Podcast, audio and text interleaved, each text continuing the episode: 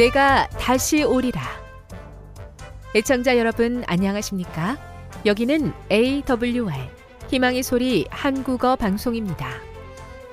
본 방송은 천국 복음을 온 세상에 전파하기 위해 제칠 일 안식일 예수재림교회가 설립한 세계 방송망입니다. 에이더블유알 희망의 소리는 유럽, 라틴 아메리카, 아프리카, 러시아, 아시아의 방송망을 통해 전 세계에 복음을 전파하고 있습니다. 에이더블유알 아시아 희망의 소리 방송국은 한국어 방송을 매일 여덟 시간씩 송출하고 있습니다. 희망의 소리 방송은 인터넷과 스마트폰을 통해서도 언제나 청취하실 수 있습니다. 들으실 수 있는 인터넷 주소는 에이더블유알 점 오알지입니다. 이 시간 희망의 소리 한국어 방송과 함께 보람있고 유익한 시간 되시기 바랍니다. 내가 다시 오리라. 여기는 에이더블유알 희망의 소리 한국어 방송입니다.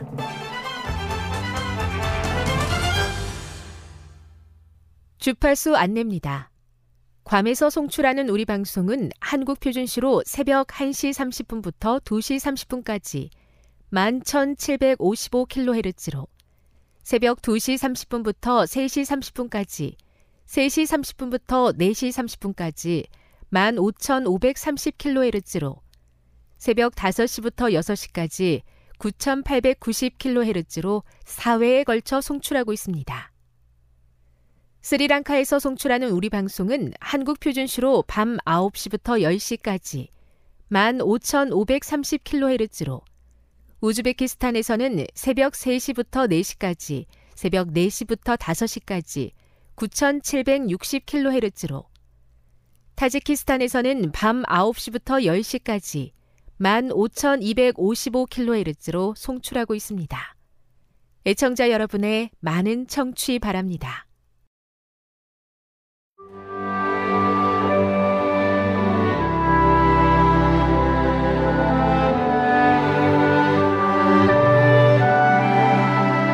읽어주는 교과 셋째 날 시월 삼십일일 화요일 사명을 피하는 변명, 불편. 물고기 뱃속에서 요나가 경험한 일은 하나님의 사랑과 자비를 극적으로 보여주었고 요나의 기도는 그가 하나님의 사랑의 기별을 놓치지 않았음을 나타낸다. 하지만 하나님의 놀라운 섭리를 경험하고 순종하여 니느웨로 돌아갔을지라도 사람의 사고방식이나 태도가 쉽게 바뀌지는 않았다. 요나 삼 장을 읽어보라. 요나가 전한 내용에 대해 사람들은 어떻게 반응했는가? 이 구절에는 증거하는 것에 대한 어떤 교훈이 담겨 있는가? 니느웨 사람들에 대한 요나의 개인적인 감정이 어떠했듯 그는 하나님께서 말씀하신 대로 전했고 그 결과는 놀라웠다. 니느웨 사람들은 마음을 돌이켜 회개했다. 하기 싫었던 일을 하기까지 요나는 많은 일을 겪어야 했지만 그 일을 했을 때 하나님께서 영광을 받으셨다. 이처럼 하나님의 선교는 설령 머뭇거렸을지라도 결국 자원하여 헌신하는 사람들에 의해서 이루어진다. 나의 가치관은 잃어버린 자에 대한 하나님의 우선순위보다 결코 앞설 수 없다. 요나처럼 우리도 때로 어떤 사람이나 집단에게 다가가는 것을 막는 편견을 가지고 있다. 편견을 인정하기 위해서는 겸손이 필요하다.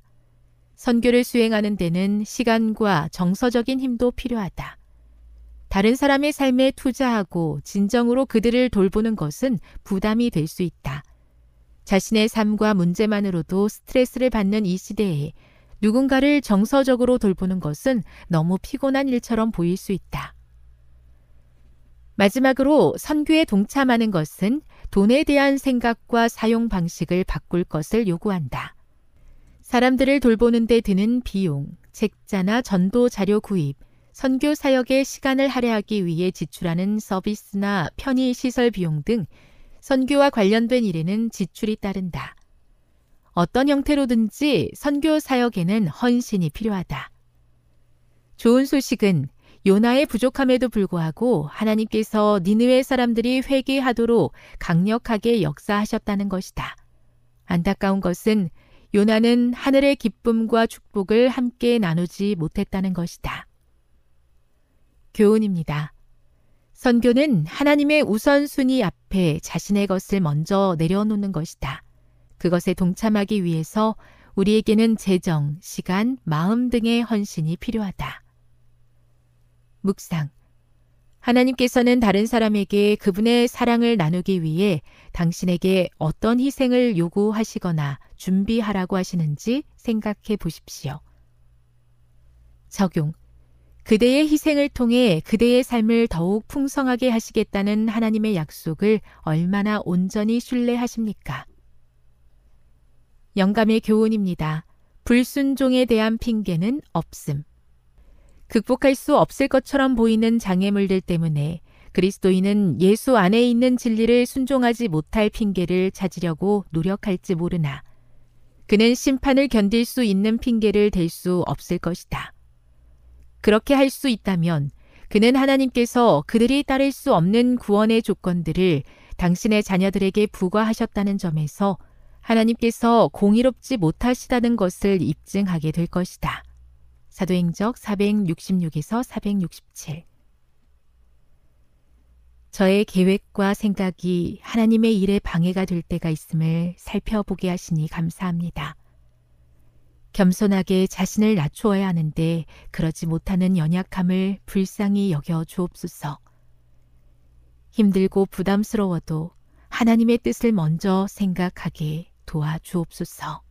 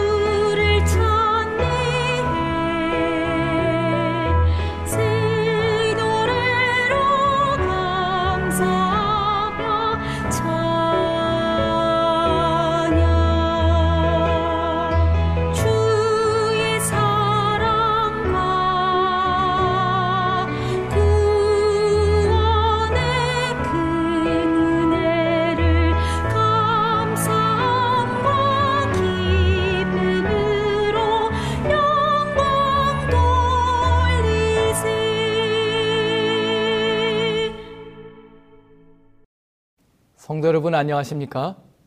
오늘은 서머나 교회를 위해 보낸 그리스도의 편지를 살펴보겠습니다.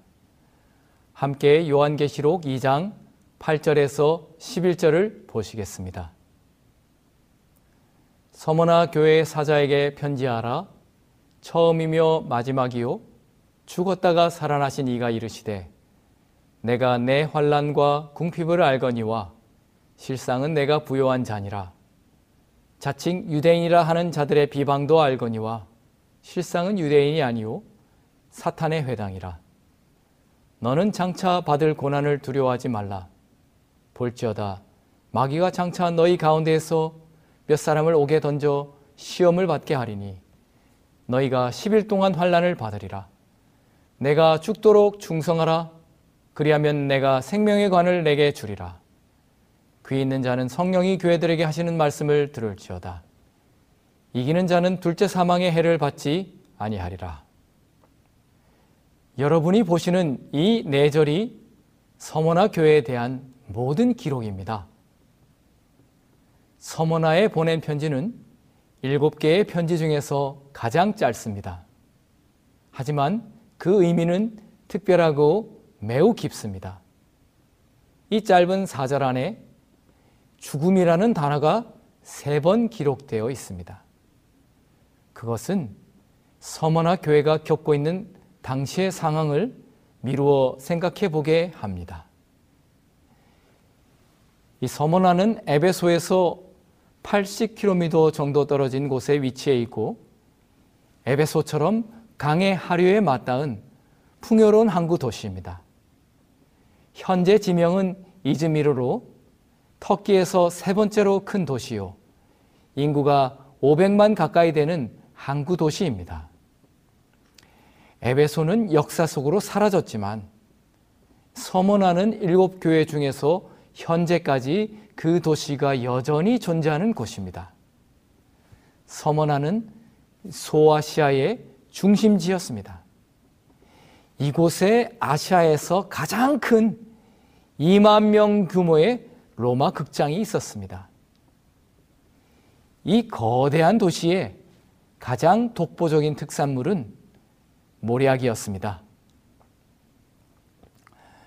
스머나, 멀, 이즈미르, 여러분 이 모략과 서머나 그리고 이즈미르 이 세 이름을 보면은 그 어원이 비슷하다는 것을 알 수 있습니다. 이 이름들은 다 모략이라는 이름에서 온 것입니다. 모략은 맛은 쓰지만 그 향이 좋고 효능이 있어서 향과 의약품으로 귀하게 사용되었습니다. 동방 박사가 아기 예수에게 드릴 귀한 예물로 모략과 황금 요양을 드렸습니다. 또 예수의 십자가 사건 이후에 니고데모가 많은 모략을 드렸는데 아마도 이 모략이 다 서머나에서 오지 않았을까 생각해 봅니다. 이 모략은 특별히 방부작용, 시체를 썩지 않게 하는 효능을 가지고 있습니다. 고대 이집트인들은 미라를 만들 때에 모략을 사용하여 보존하였고, 이를 죽은 몸에 생명을 주는 과정으로 여겼습니다. 그런 여러 의미에서 서머나 교회에 보낸 편지에서 예수님이 자신을 죽었다가 살아나신 이로 나타내신 것은 의미 있고 적절한 표현입니다. 먼저 모략이라는 이름을 가진 이 서머나도 원래 죽었다가 살아난 도시였습니다. 이 도시는 비씨 육백 년경에 리디아의 공격으로 완전히 소멸되어서 폐허가 되었습니다. 그렇게 한 삼백 년 동안 죽은 도시였는데 알렉산더 대왕이 와서 재건 명령을 내리고 그 이후에 계획도시로 다시 살아났습니다. 그래서 이 말은 죽었다가 살아났다는 이 서머나 교회에게 적절하고 의미 있는 말입니다. 이 교회가 직면하는 문제는 죽음이었습니다. 서머나 교회는 환란과 궁핍이 있었습니다. 말로 다 할 수 없는 어려움을 겪는 이 교회를 향해서 예수님께서는 자신을 죽었다가 살아나신 이로 나타내셨습니다. 너희에게 죽음의 위협이 있느냐? 보아라, 나도 고난을 받고 죽었다. 그러나 다시 살아났다. 나는 살아있고 처음이요 나중이다. 너에게 있는 어려움을 내가 알고 내가 이미 경험하였다. 혹시 너희 앞에 생명의 위협이 있어도 너는 믿음으로 승리할 수 있고, 환난이 있어도 그 고난에 내가 너와 함께할 것이다 라고 말씀하시는 것입니다. 서머나 교회는 또 궁핍한 교회였습니다. 여기 궁핍을 뜻하는 헬라어 푸토케이아는 전혀 아무것도 없는 극심한 가난을 의미합니다. 서머나의 그리스도인들은 궁핍했습니다. 거기에는 유대인들의 역할이 컸습니다. 그들은 거대한 영향력을 가지고 이방인들과 연합해서 그리스도인들을 박해했습니다. 교회는 황제 숭배를 거절했기 때문에 주류사회에서 제외돼서 더 큰 경제적인 어려움을 겪었습니다. 그런데 유대인들은 예외였습니다. 그들은 돈을 내서 로마인의 환심을 사고 그들과 야합해서 황제의 숭배의 의무에서 면제됐습니다. 초기에는 그리스도인들도 동일하게 취급받았지만 예루살렘의 멸망 이후에 유대인들의 더 심한 방해와 모함을 받았습니다. 유대인은 그 속성상 생물학적인 요인이 아니면 증가할 수가 없습니다. 그들의 회당은 인바운드, 자기 집단 중심적이기 때문에 이 사회의 위협으로 여겨지지 않았습니다. 그러나 그리스도교는 아웃바운드, 즉 외부를 향해서 사랑을 가지고 밖으로 나가기 때문에 성장하는 집단이었습니다. 그 성장하는 많은 무리 중에는 유대인과 로마인들이 있었습니다. 많은 유대인과 로마인들이 그리스도인이 됐습니다. 그런 일이 생길수록 서머나 교회가 겪는 어려움도 커졌습니다. 서머나의 그리스도인들에게는 궁핍, 실직, 그리고 투옥과 죽음이 그들을 기다리고 있었습니다. 그런데 놀랍게도 궁핍하고 어려운 가운데 있는 이 서머나 교회를 향해서 예수님께서는 실상은 네가 부요한 자니라 라고 말씀하셨습니다. 여러분, 이것은 얼마나 큰 반전이고 놀라운 선언입니까? 그들의 은행 계좌에는 잔고가 없었고 그들의 식량 창고에는 음식이 없었습니다. 매일매일이 시험이고 어려움이었습니다. 가진 것은 아무도 없었고 그들이 가진 것은 오직 예수밖에 없었습니다. 그러나 그것이 그들을 부요하게 한 것입니다. 요한은 베드로가 이렇게 말한 것을 기억했을 것입니다. 사도행전 삼 장 육 절입니다. 베드로가 이르되 은과 금은 내게 없거니와 내게 있는 이것을 내게 주노니 나사렛 예수 그리스도의 이름으로 일어나 걸으라 하고, 베드로가 말한 것처럼 내게는 예수가 있다. 그래서 그것으로 오늘 하루를 살아나가는 것이 서머나 교회의 믿음이었습니다. 부요한 도시 가운데서 가난했던 그들은 그리스도를 생각하고 오늘의 궁핍과 환란을 견디었습니다. 오늘 식탁에 넉넉한 음식이 없지만 그 자리에 예수님께서 계시고 나의 대화 속에 예수 그리스도가 소망이 되고 세상이 줄 수 있는 어떤 것보다도 예수님이 가장 좋다는 것을 매일 기억하고 경험했던 것입니다. 우리는 어떻습니까? 그들에 비하면 우리의 통장에는 잔고가 있고 창고에는 음식이 있습니다. 살만한 집에 살고 좋은 물건을 사고 여러 계획을 세우고 친구들과 대화하지만 나는 무엇에 대해서 자주 말하고 생각하고 있을까요? 나는 얼마나 예수님을 필요로 하는 사람인지를 내 자신에게 묻게 됩니다. 하나님은 우리가 믿음의 부요한 자가 되기를 원하십니다. 재물을 쌓아두었지만 하나님에 대하여 부요하지 못한 사람이 아니기를 바라십니다. 사랑하는 성도 여러분, 우리가 은과 금이 아니라 예수를 가진 사람이 되기를 바랍니다. 서머나 교회는 물질적으로 가난했지만 영적으로 부요한 교회였습니다. 오늘 우리 교회도 그렇게 영적으로 부요한 교회가 되기를 간절히 바랍니다. 그런데 지금 경험하는 환난과 궁핍만이 아니라 그 앞에는 더 어려운 시험이 있었습니다. 내가 만약에 옥에 던져지고 죽임을 당하게 된다면 그 앞에서 두려움이 많지 않겠습니까? 그런 실제적인 두려움을 겪고 있는 그들에게 예수님이 오셔서 두려워 말라라고 말씀하셨습니다. 교회사가 유세비우스는 그들이 경험한 고난에 대해서 이렇게 기록했습니다. 우리는 데바이스에서 하루 동안 큰 무리를 목격했는데 어떤 사람들은 목베임을 당했고 어떤 사람들은 불로 고문을 당했다. 그리하여 살육하는 칼날은 무디어졌고 약해지고 부러졌으며 바로 집행자 자신들까지도 지쳐서 서로를 쉬게 하여 주기까지 하였다.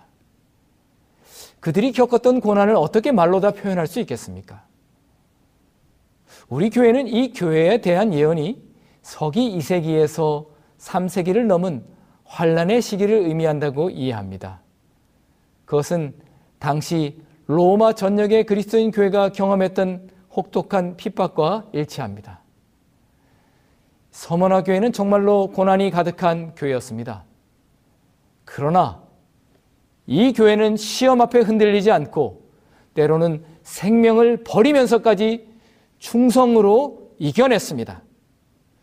그들은 이렇게 충성했기 때문에 이 편지에서는 이 교회를 향한 어떤 책망도 발견할 수 없습니다. 오직 격려와 약속이 그들에게 주어졌고 그것이 그들에게 가장 필요한 것이었습니다. 오늘날 현대의 이즈미르에 가면 도심에 있던 아고라의 유적과 또 언덕에 만들어진 로마 극장의 유적을 볼 수 있습니다. 그리고 요한의 제자요 서머나의 감독으로 순교하였던 폴리캅을 기념하는 폴리캅 기념교회를 발견할 수 있습니다. 우리가 지금 말하고 보는 그 모든 유적들이 이 서머나 교회가 겪었던 환란을 말해줍니다. 아고라의 그 골목 골목 하나가 서머나 교회에 대한 핍박이 일어났던 곳입니다. 그 극장에서 수많은 사람들 앞에서 그들은 공개적으로 처형을 당했습니다.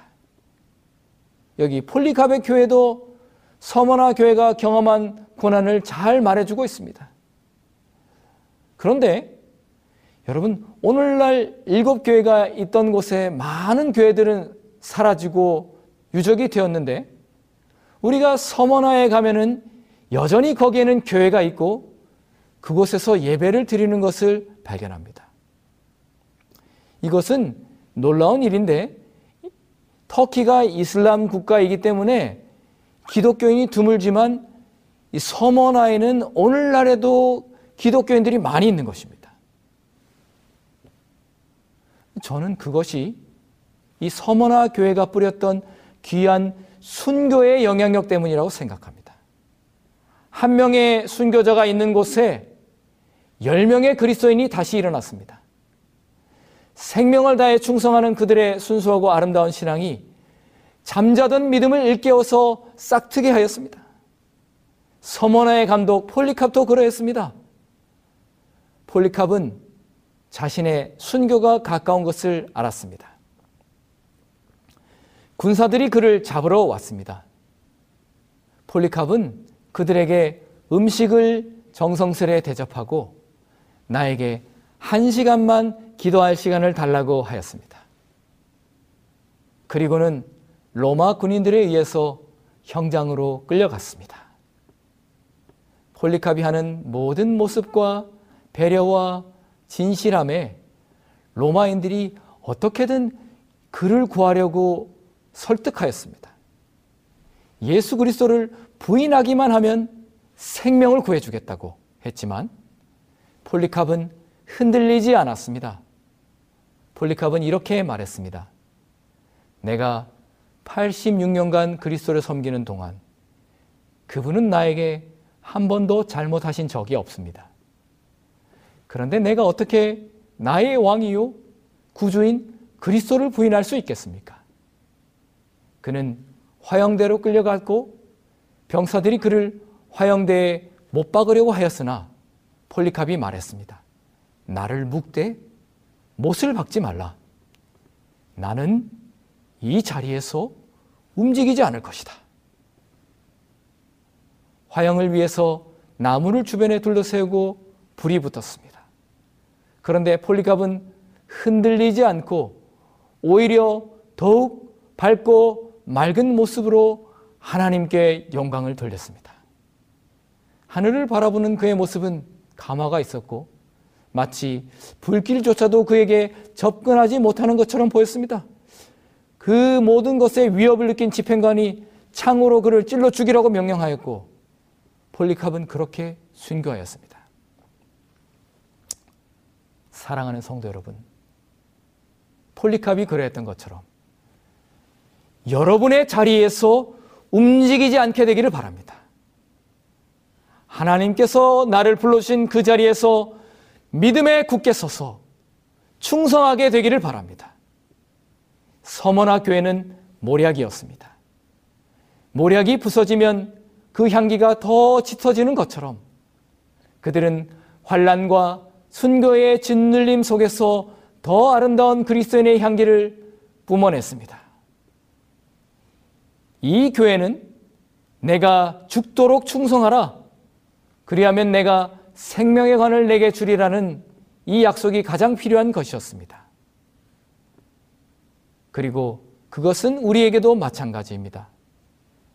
평안한 시대 같지만 오늘날도 이백만 이상의 세계의 그리스도인들이 박해를 경험합니다.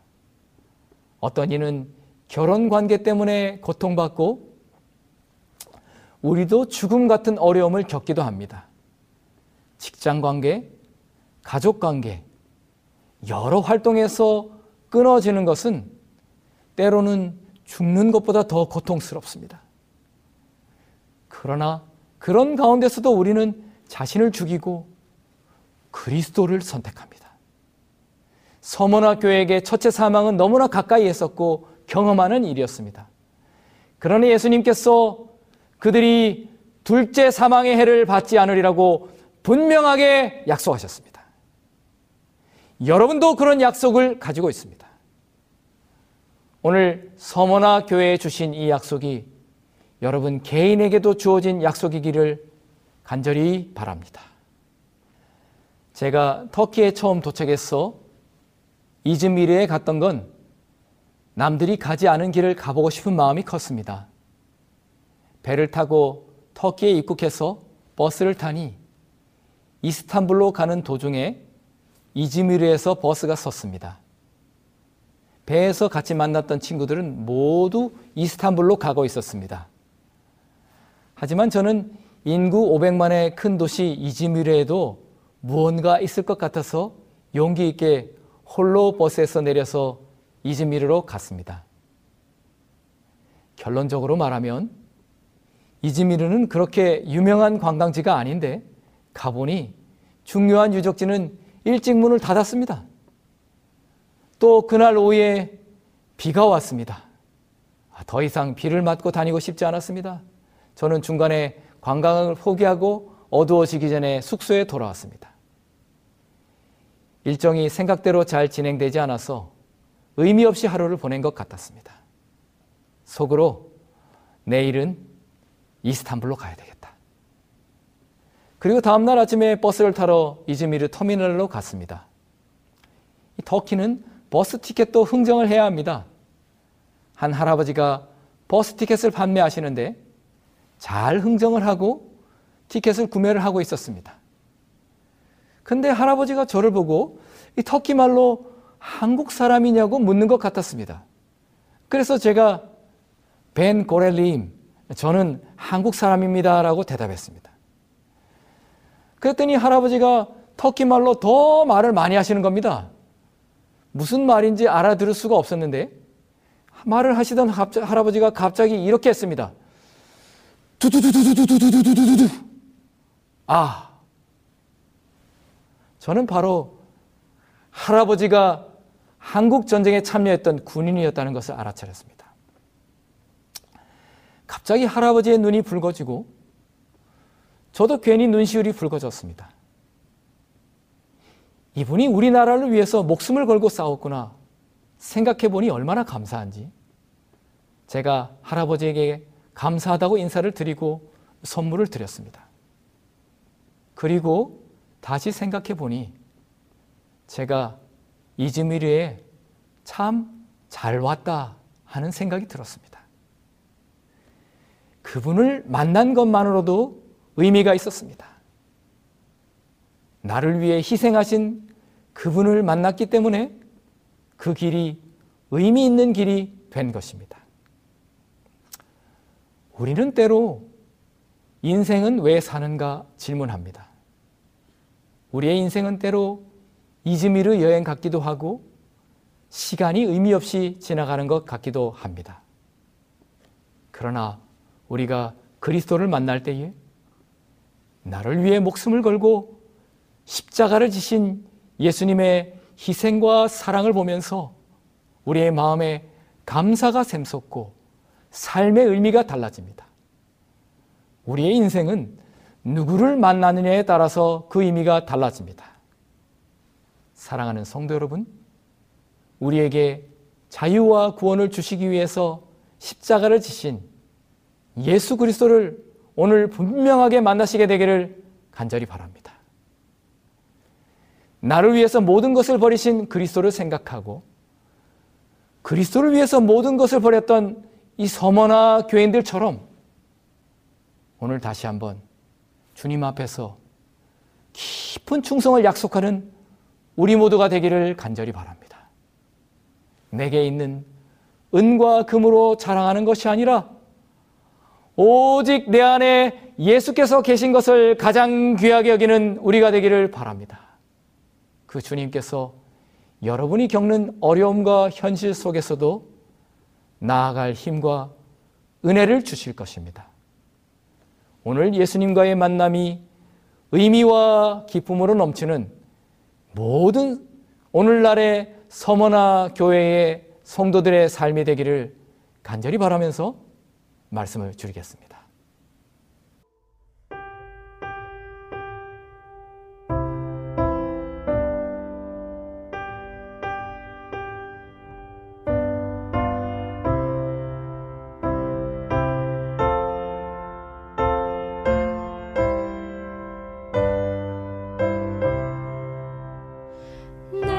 평생에 가는 길 손 다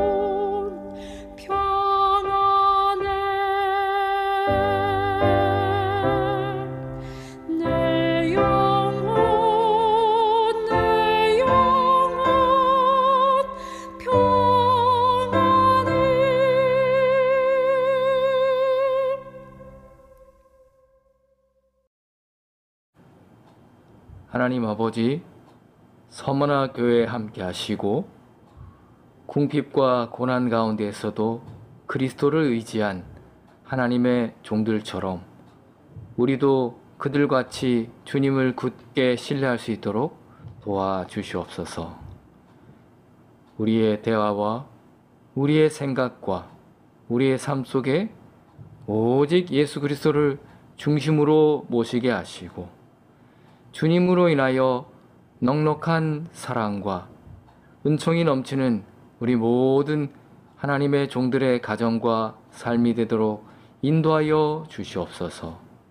그리하여서 머지않아 주님 오실 때에 잘하였도다 이 서머나 교회처럼 칭찬받는 하나님의 충성된 교회, 하나님의 종들에게 은총을 베풀어 주시옵소서. 그들의 고난 가운데 하나님 함께하여 주시옵시고 승리할 수 있는 힘과 은혜도 더하여 주시옵소서. 예수 그리스도의 귀하신 이름으로 간절히 기도합니다. 아멘. 지금 여러분께서는 에이더블유알 희망의 소리 한국어 방송을 듣고 계십니다.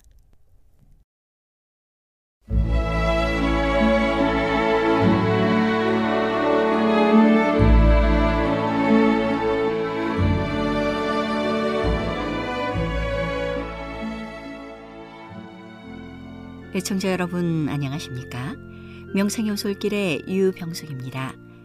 이 시간은 당신의 자녀들과 교회를 돌보시는 하나님의 놀라운 능력의 말씀이 담긴 엘렌지 화이저 교회 증언 일 권을 함께 명상해 보겠습니다.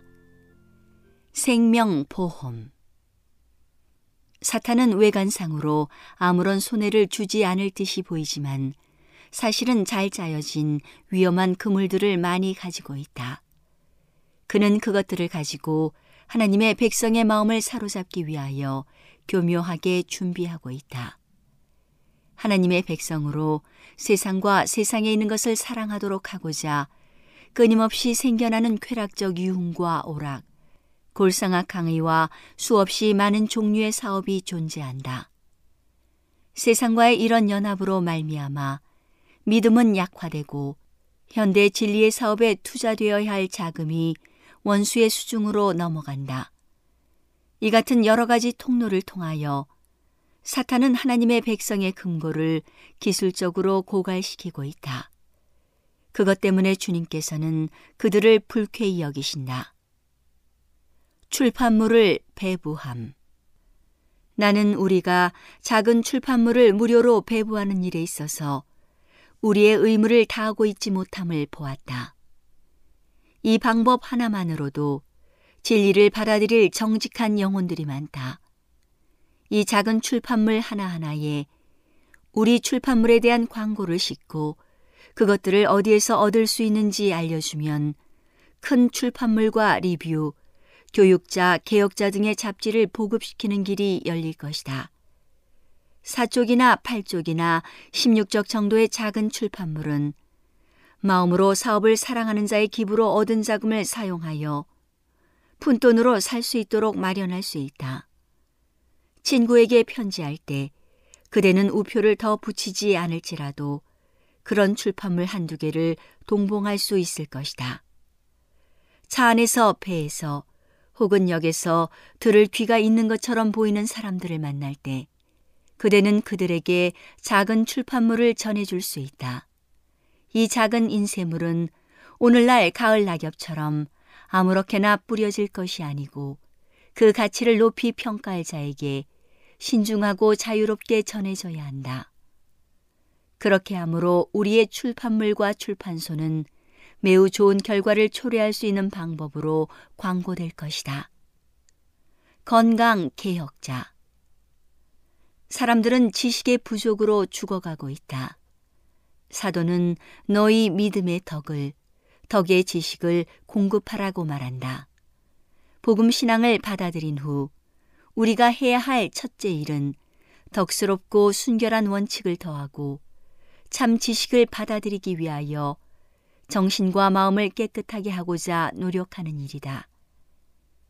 거의 온갖 종류의 질병이 사람들을 엄습하고 있지만 그들은 구제받는 수단과 질병을 피하기 위하여 취할 태도에 대하여 무지한 상태에 머물러 있기를 좋아하는 것 같다. 건강기관을 설립할 때 하나님의 계획은 그 기관을 방문하는 비교적 소수의 사람에게 그 지식이 전달될 뿐만 아니라 많은 사람에게 가정치료로 가르쳐지도록 하는 것이었다. 건강개혁자는 사람들에게 비춰줘야 할 빛을 전하는 매개체이다. 그것은 우리나라에서 가장 좋은 건강 잡지가 되어야 한다. 그것은 일반 사람의 필요에 적합한 것이 되어 모든 적절한 질문에 대답해주고 생명의 법칙에 속한 첫째 원칙과 그 원칙에 순종함으로 건강을 보존하는 방법을 충분히 설명해 주는 것이어야 한다. 그런 잡지의 출판에서 언제나 유의해야 할 큰 목적은 고통받는 하나님의 백성의 유익을 위한 것이어야 한다. 일반 사람들, 특히 너무 가난해서 그 건강기관에 올 수 없는 사람들은 건강개혁자 잡지를 통하여 접촉되고 교훈을 받아야 한다.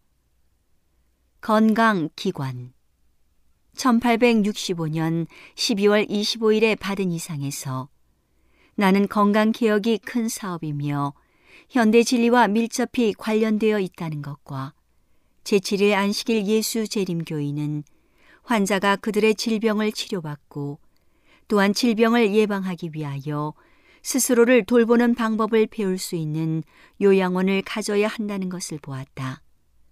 나는 우리 백성이 이 문제에 있어서 무관심하지 않아야 하고 우리 중에 있는 부자가 종교적 신조에 관한 그들의 견해에 동조받기보다는 오히려 반대를 받게 될 국가의 인기 있는 수치료기관을 찾아가도록 방임되어서는 안 될 것을 보았다. 질병으로 쇠약해진 사람은 육체적 힘이 부족해서뿐만 아니라 정신적, 도덕적 힘도 부족해서 고통을 받는다. 그러므로 고통 중에 있는 양심적인 안식일 준수자가 그들의 믿음을 타협하고 신앙 고백에 욕을 돌리지나 않을까 끊임없이 조심해야 할 필요를 느끼는 곳에서는 새 천사의 기별과 관련된 진리에 동조하는 의사와 경영자로 이루어진 기관에서만큼 많은 유익을 얻을 수 없다.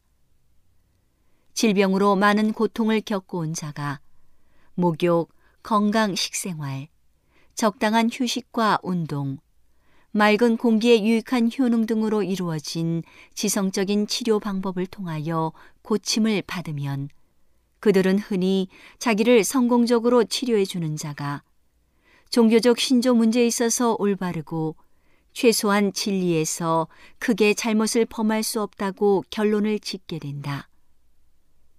그리하여 우리 백성이 종교적 신조에 있어서 타락한 의사로 이루어진 그런 기관에 가도록 방임되면 그들은 올무에 걸리는 위험을 당하게 된다. 내가 천팔백육십오 년 당시에 본 어떤 곳에 있는 기관은 미국에서 가장 좋은 곳이었다. 환자의 치료에 관한 한 그들은 위대하고 훌륭한 일을 하고 있었다. 그러나 그들은 환자에게 댄스와 카드놀이를 장려하고 그리스도와 사도들의 가르침과 정반대가 되는 극장과 세속적 오락의 장소에 가도록 권장한다. 오늘은 당신의 자녀들과 교회를 돌보시는 하나님의 놀라운 능력의 말씀이 담긴 엘렌지 화이처 교회 증언 일 권을 함께 명상해 보았습니다. 명상의 오솔길이었습니다.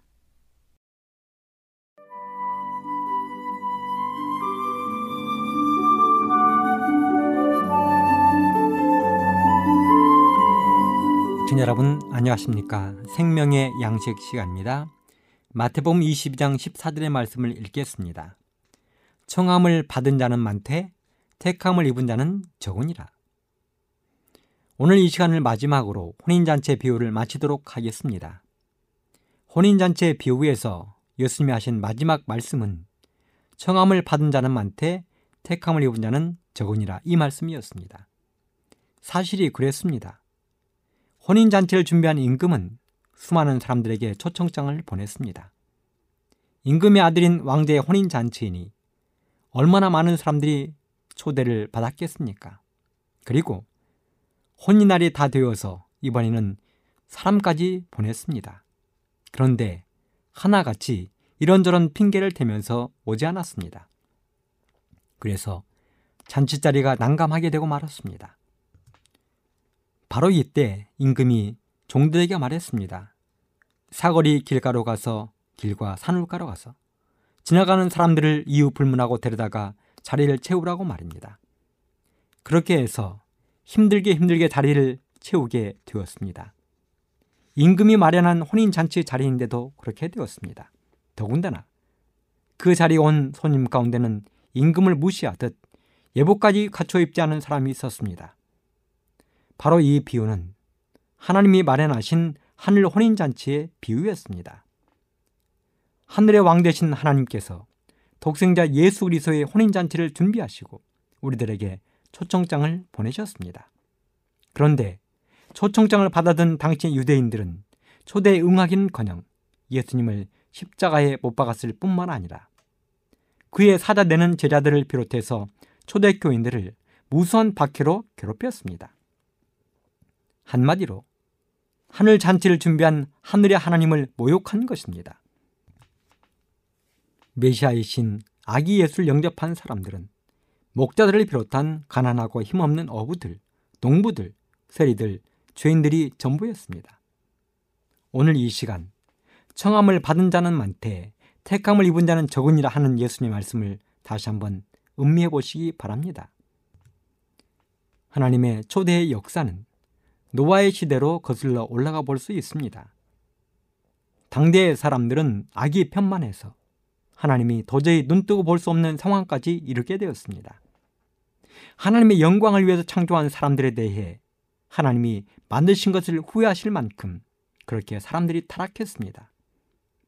얼마나 악이 가득 찼는지 마침내 하나님은 지구상에서 사람들을 쓸어버리기로 하셨습니다. 여러분, 말이 그렇지 그렇게 결정하시기까지 얼마나 하나님의 고뇌가 크셨을지를 한번 상상해 보시기 바랍니다. 그런데 하나님은 그렇게 하실 수밖에 없으셨습니다. 창세기 육 장 오 절로 칠 절에 보면 여호와께서 사람의 죄악이 세상에 관영함과 그 마음의 생각의 모든 계획이 항상 악할 뿐임을 보시고 땅 위에 사람 지으셨음을 한탄하사 마음에 근심하시고 가라사대 나의 창조한 사람을 내가 지면에서 쓸어버리되 사람으로부터 육축과 기는 것과 공중의 새까지 그리하리니 이는 내가 그것을 지었음을 한탄함이라 하시니라. 여기 사람들 때문에 육축과 기는 것들, 공중의 새까지 모두 쓸어버리겠다고 하셨습니다. 하나님의 뜻이 어디에 있는지는 모르지만 사람들의 죄가 다른 짐승들까지도 말로 다 할 수 없는 고통과 심지어는 죽음에 이르게 했습니다. 하지만 하나님은 그럼에도 불구하고 구원의 초대장을 사람들에게 보내신 것입니다. 그리고 초대장을 들고 나선 사람은 그 당시의 의인 노아였습니다. 창세기 육 장 팔 절로 구 절에 보면 그러나 노아는 여호와께 은혜를 입었더라. 노아의 사적은 이러하니라. 노아는 의인이요 당세에 완전한 자라. 그가 하나님과 동행하였으며. 그렇습니다.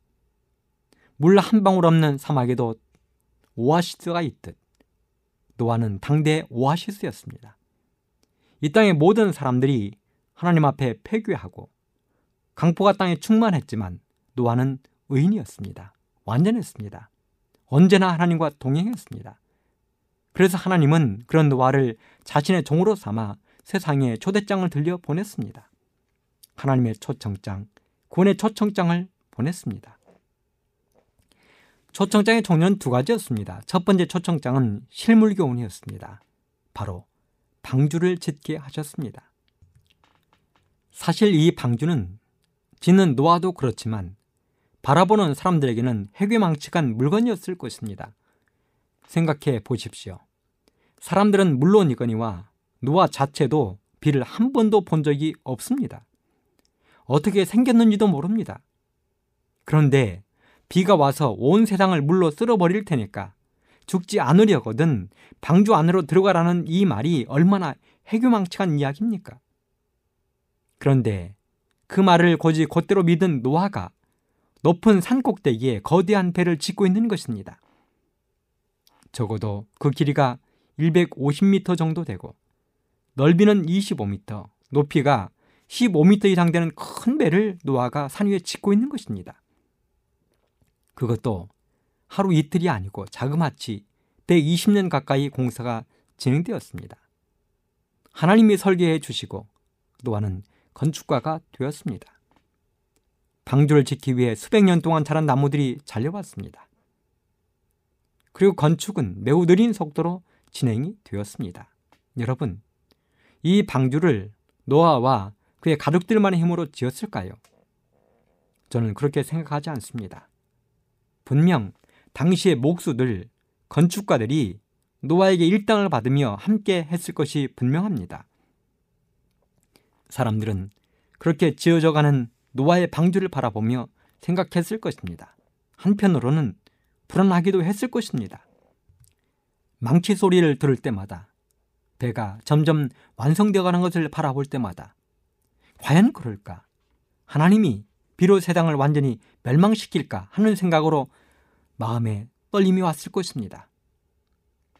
두 번째 초청장은 노아의 설교였습니다.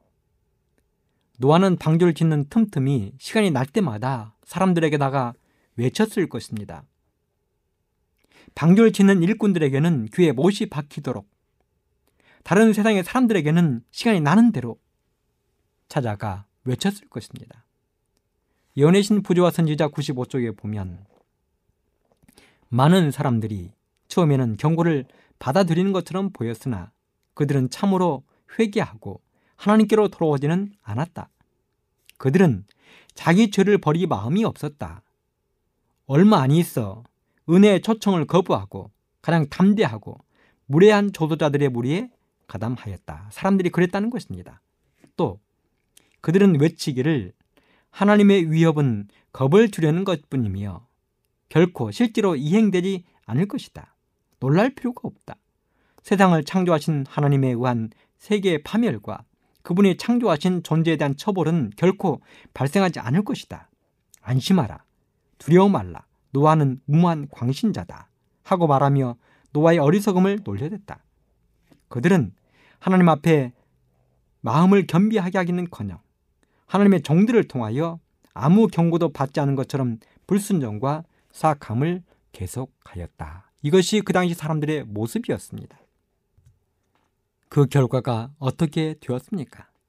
창세기 칠 장 십삼 절에 보면 곧 그날에 노아와 그의 아들 셈, 함, 야벳과 노아의 처와 세 자부가 다 방주로 들어갔고, 그렇습니다. 딱 여덟 명만 구원을 얻었습니다. 여덟 명만 방주에 들어갔습니다. 청함을 받은 사람은 많았지만 응한 사람은 없었습니다.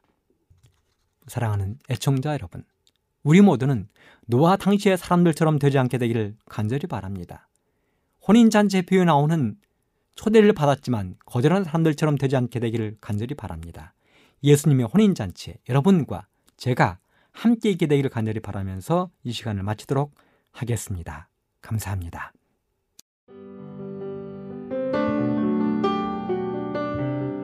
행복한 시간 되셨습니까? 지금까지 여러분께서는 에이 더블유 알 희망의 소리 한국어 방송을 청취하셨습니다. 방송을 청취하시고 문의를 원하시는 분은 우편번호 공이 사육일 대한민국 서울시 동대문구 이문로 일 길 십일 희망의 소리 방송부 앞으로 편지나 엽서를 보내주시거나 지역번호 공이 삼이구구 오이구육 팔 번으로 전화주시기 바랍니다. 지금까지 함께해 주신 애청자 여러분들께 감사드립니다. 애청자 여러분, 다음 이 시간까지 하나님 안에서 늘 평안하십시오. 감사합니다. 내가 다시 오리라. 여기는 에이 더블유 알 희망의 소리 한국어 방송입니다.